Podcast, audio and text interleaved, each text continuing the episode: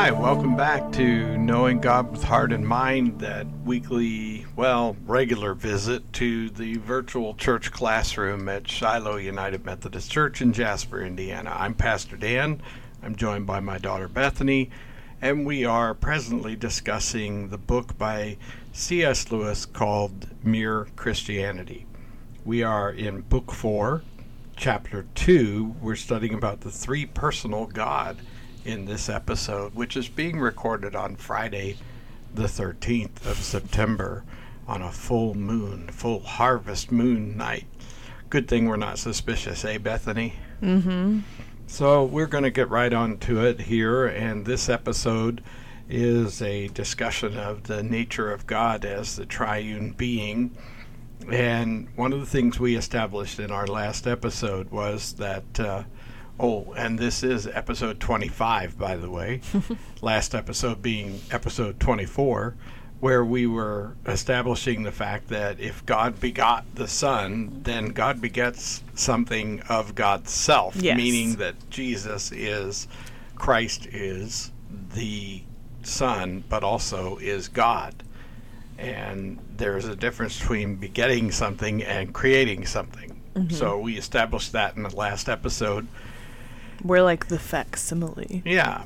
So Lewis wants to explain another point about God by looking at the belief that the mysterious something, which is the mis- that, that is behind all of the other things, must be more than a person, a being that is beyond personality. There are two prevailing person uh, prevent there are two prevailing points of view and one is that God is impersonal, impersonal, or that God is super personal. So, what's the difference between the views of which bearing is ultimately the one that God really has on the human soul? So, is it impersonal or super personal, according to our friend Jack? Well, I mean, he says that the super personal, which means more than a person, Mm-hmm. it's like there's not a question of Christian ideas versus other ideas because the Christian idea is the only one that that even comes close to connecting the super personal idea. Right. um because the impersonal idea i think you know that's there there's nothing at all christian about that idea Right. Right. because there's that's separate something less than whereas super personal is something more Yeah. and we know god is more I mean, ultimately, the thing that's being absorbed into the mere physical loses its individuality. yeah i mean he talks about people saying that like that when humans die their souls will be absorbed by god sorry i Wow. wasn't trying to be dramatic I haven't even started preaching yet. listen you said we're not suspicious but uh, it was a full moon day at work yeah. Yeah, really. so well, you and I discussed it, and not that this is relevant in any way to the topic, but uh, life experience has taught me, and it seems that you've absorbed the same or observed the same, that there is something to this whole full moon thing. hmm Um, I don't know that the Friday the 13th really matters that much, but definitely when the moon is full, there are there are changes about the earth's magnetism or something that would explain know. why we have a certain condition that has been classically referred to as lunacy. Mhm. so anyway, super personal So then. well, so he talks about like people saying that they they'll be absorbed by God, but he points out that by saying that they mean that they're going to cease to exist because if you think about something, the the process of absorption, hmm you're pulled into another material and you no longer like that that item never doesn't exist anymore. Like if a drop of water goes into a bowl of water, it's still a molecule, I guess, but like Yeah. it's now part of a grouping of molecules and there's no difference. Um, but the Christian idea is separate from that because it says that the human souls like humans can be taken into God but still remain themselves. Yeah, I still mean, unique souls. you know, uh, C.S. Lewis, Jack, he he even goes so far as to say that it makes you more distinct. Yeah. which I think is really cool. That that our identity is even more precisely identified when we become who we are in God. You know that that we're more clearly defined when we are in alignment with God, Mhm. which is pretty cool. So the whole purpose of our existence is to be taken into the life of God. So the wrong ideas about life will make it harder. So how does Lewis's whole 3D discussion apply to our understanding of a 3D God? Okay, go with me for a second because when I was reading this, I was just rereading this to make sure I was ready for to the podcast, and there's a scene in the you've only I think you've only seen Inside Out like one time, so I don't know or if uh, if at all. It's the one. It's a Inside Out is a Pixar movie about a little girl and her The one about the feelings Yes. and the mo- yeah, yeah. So but I remember it well. there's a pretty great scene in it where um, the the imaginary friend tells them they're going to take a shortcut through the land of abstract thought and i was picturing that scene while i was reading this because they go the opposite direction of what lewis talks about because when they run through they they like the the farther they get into the land of abstract thought the more that they go from three-dimensional to two-dimensional and like and so they barely make it out because they're like Yeah. abstract and they're like they're little like random dots of color and like it's really funny. Yeah, and yeah, and he talks about how we understand three dimensions. Right, be you know the first dimension we can draw a line and it's just a line in space.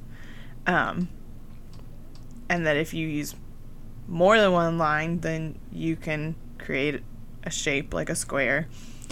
And that becomes two dimensional because you've created a shape but then if you think about three dimensions you can create something solid that's not just a shape it's a solid object like a cube and the point he makes with all of that is that they don't take away from each other, they build on each other. right, So you can't have three dimension without no understanding the first one. right, Um, right. Because and and like those things are still also the thing they started as. So like a cube is still six squares, which is still you know like 24 lines. I I don't know if I did that math right. I think I did. Um so it's the same thing it wa- that it was, but it also has built on itself and become something Right, greater. right. And so he uses that to talk about humans and divine. Right. Um, like, like that the human level is kind of flat, like one dimensional. Um, and that like together we maybe can create two dimensions. but once we get to the divine level, there's personality, there's humans, but they're combined in a unique way because they're combined with God in God's dimension. Right. Right. Um, and and the tricky thing is that then like this is where the cube thing comes in. In God's dimension, he's three persons, but one being just like a cube is six squares, but also a cube. right. Yeah. So so Pretty good way to look at it. Yeah, and and like another way you could put it, and one of the ways that really spoke to me is is is we're n- our reality seems very real to us, but it isn't the reality. Yeah, because I mean, we can't exist on that. there's a movie yet. from there's a, tri- a trilogy from the th- 90s called The Matrix Mm-hmm. that really addresses that whole concept that, that what you think is reality may not be the reality at all. And that's kind of what what this is driving at is is that we we only have the ability to absorb and, and process what we can conceive of. Therefore, we assume this is all the reality there is. Mm-hmm. But there's a greater reality, it goes beyond us. And at this point, we can only see, you know, what. I want to quote scripture, and I'm not drawing the exact scripture, which is unfortunate for a pastor, but you know, Paul says right Some now of us we, are not gifted with being able to memorize scripture. I'm true. not great at that either. I I remember things. I remember concepts Mhm. from all over the Bible, Mhm. but but Paul says, you know, right now we see with limitation, and in time we will be able to see in completeness. You know, Mhm. and that's kind of the idea, and it's it's a little bit like um, uh, was it Aristotle or. Uh, I don't think it was Aristotle. I think it was actually Plato that, that basically had the whole concept that what we're looking at is like a reflection of reality. Mm. Yeah. So this is not an unusual concept. hmm And I, as usual, our friend Jack has taken it logically and reasonably to a place that is hard to refute because he's just basically saying that God's reality is bigger than ours. And when we absorb ourselves, or when our ourselves are absorbed into God's reality, we are, in fact, more complete. Well, and I really like the way he describes the cube still being squares, being like the Trinity. Right. Because a child could totally understand that. If you show a child a cube and say what's what what shapes make this, they can tell you squares. right. And you like that's the same thing like okay, God is the like the Trinity. This being is the cube, but it's also those three things. Like Right. and I think that's a really, really awesome concept that kids could pick up on. Yeah, Because- I mean, sometimes you have to be more childlike to see this. And which is, you know, exactly what Jesus Mhm. said. So then the next question is how can mere prayer draw us into the life of those three persons of the Trinity? Which is Jack's answer is in paragraphs 8 through 10. Well, I would also like to point out before that that he's. I, I really liked what he said after he talked about the cubes and the dimensions and stuff because he said that that and you kind of talked about it I guess but like I just he said that um humans can't conceive of the being that is God because we don't exist in that dimension like you said mm-hmm. um, but I thought it was cool because he said we do kind of like we can get kind of a faint notion of it. Um, and by getting more of a faint notion of it, like that helps us to get to that level that he talked about where we become more of ourselves, Right, right. which I think is a cool, you know. Well, that that dovetails into the next exercise, Okay. which is basically the question of of how does Jack use other ologies, which is science. Mm-hmm. So he says theology, which is theos is a word that represents God, and ology is the science of. And so theology is understanding God, essentially. And so if we were talking about geology, we would call it understanding rocks. Yes. And so he uses the example of if you were studying geology, how much of the subject Well, did we answer the other question though? well, how does prayer? I think it dovetails into this one because because what he's saying is is that that if you were studying rocks, if you were trying to understand rocks, the rocks don't have much to do with it. There are Right. zero participants. And so all of the understanding is one sided. But when we talk about theology, it's not one sided. Mm-hmm. So prayer is our way of interacting with the thing we're trying to understand. Mm-hmm. That's the difference. Yeah. And and so But he also says that it's kind of like it's kind of funny because he makes it sound kind of trippy and it's great because he says like God's the thing you're praying to, right. The goal you're trying to reach, but he's also the one pushing you on to pray.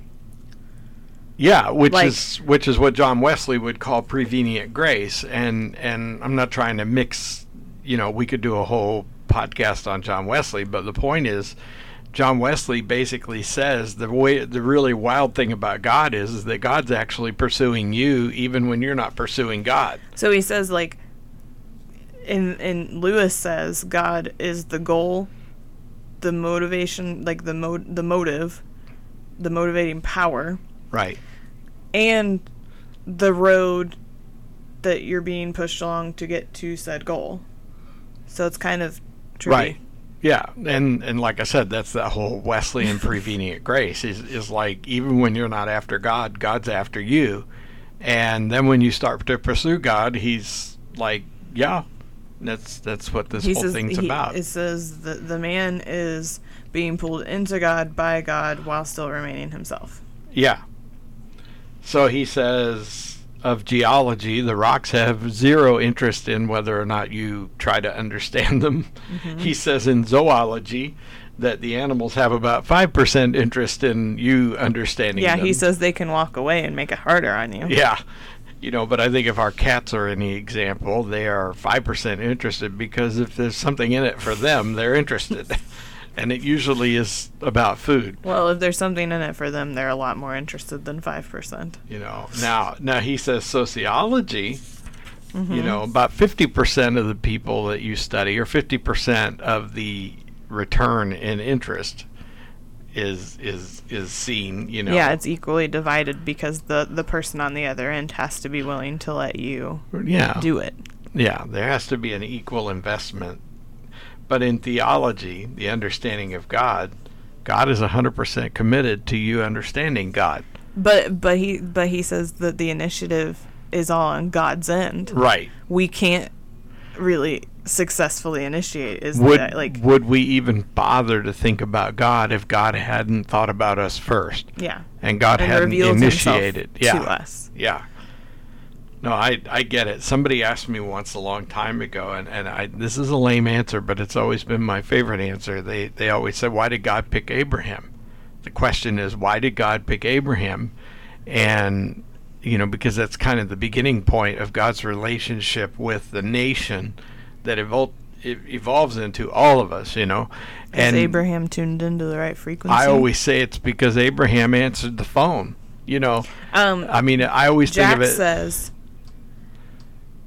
that he shows much more of himself to some people than others because not because he has favorites, but because it's impossible for him to show himself to a man whose whole mind and character are in the wrong condition. exactly, So Abraham was tuned into the right frequency. exactly. I I always think of a you know like if you were when I was a a kid, these radio DJs would get a hold of a phone number for one of the hundreds of of pay telephones that were at Grand Central Station in New York City, right? And they would just call and just see if anybody answered. And I've often thought of it like that. You know, God starts calling a phone in Grand Central Station and Abraham answers because most people are going, Not my problem. I got enough to do. I don't want to mess with that. It's not for me. But Abraham says, "Hmm, This might be worth checking out. I'll go ahead and answer. And that's all it took for someone to connect with God. But we're we are dependent on God initiating and thinking as he does. Exactly. It does depend on God making the first step. Yeah, and that is really the heart of Wesley's concept of prevenient grace. Mhm.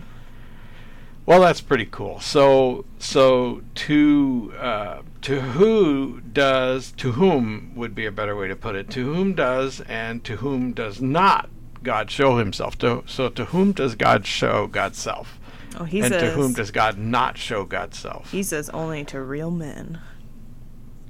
And what he means by that is not men who are individually good, but to men who are united together in a body.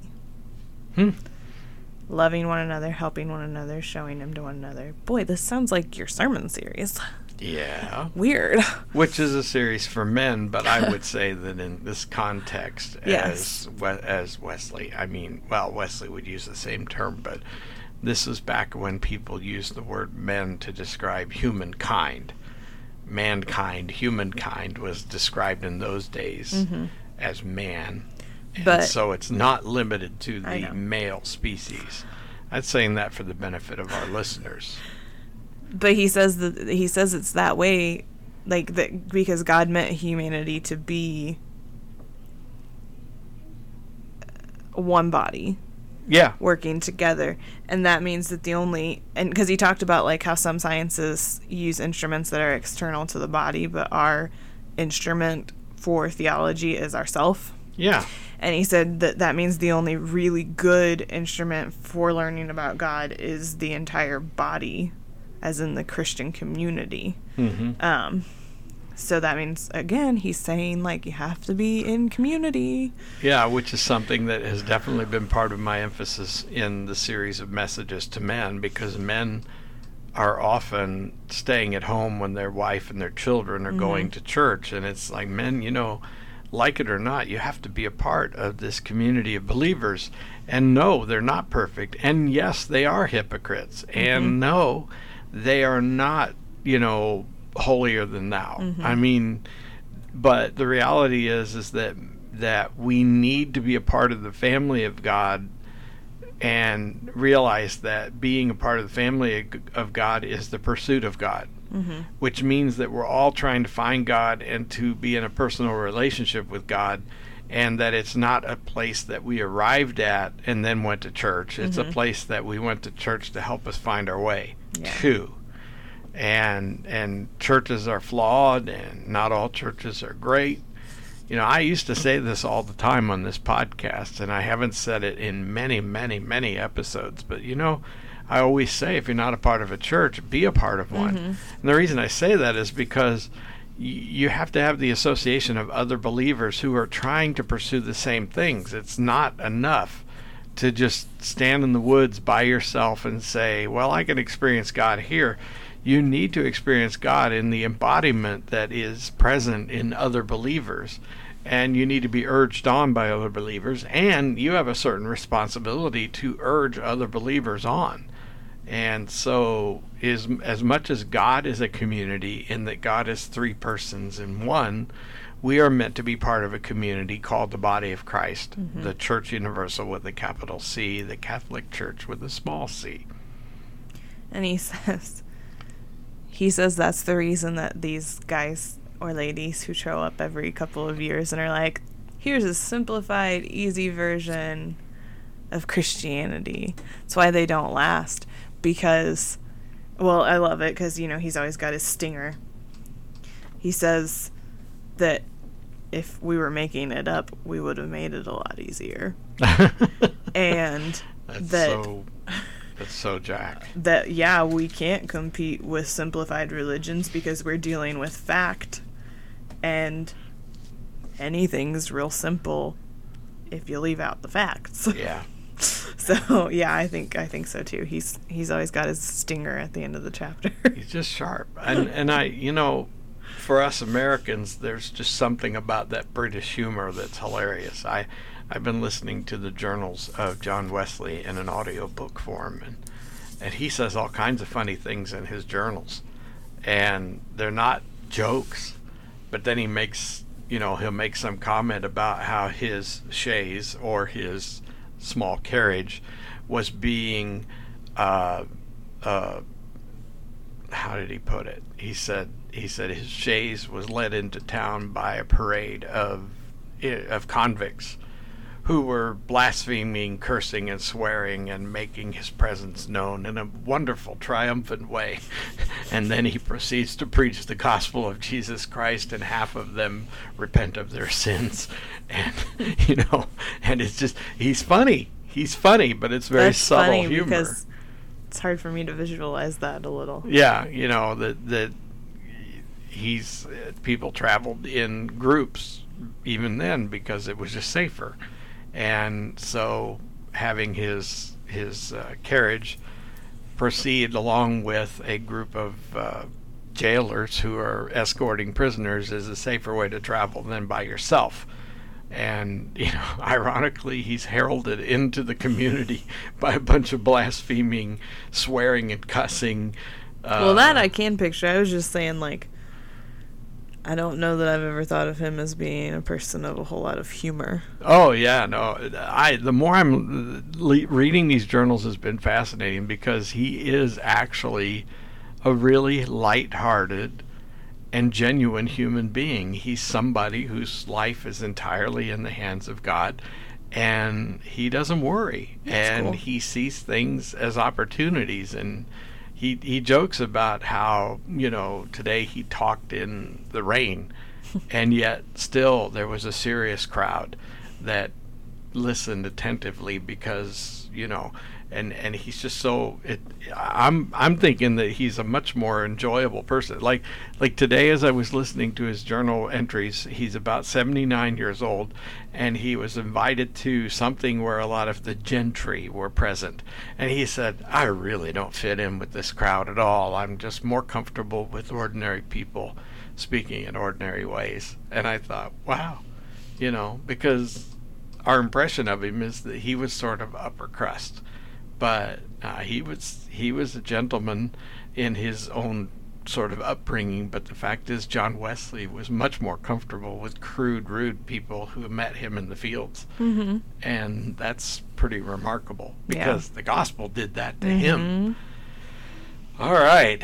Well, I think we pretty well covered this episode pretty well, and uh, uh, the next episode will probably be fairly brief because it's really not a long topic, but it'll set us up for what comes next. Oh yeah. So, uh, folks, I want to thank you for listening. And uh, is there anything else you want to add, Bethany? I can't think of anything. We want to thank you for listening then, and we ask God's many blessings upon you. If you want to know more about us and Shiloh Church, why, just visit shilohum.org. That's S H I L O H dot. Uh, L- Bethany, say it. Um, S H I S H I L O H U M dot O R dot G. O R G. Shiloh hum. Shiloh hum. Yeah, Shiloh Shiloh U uh, Shiloh UM uh, dot org is the place to start. It's the easiest way to get started. Visit us on Facebook at Knowing God with Heart and Mind. We love you. We are honored that you would listen to this and find it valuable to your life. Please let us know if it is a blessing and offer your comments and uh, considerations. Lord bless you, and we'll see you next time. Bye. Bye.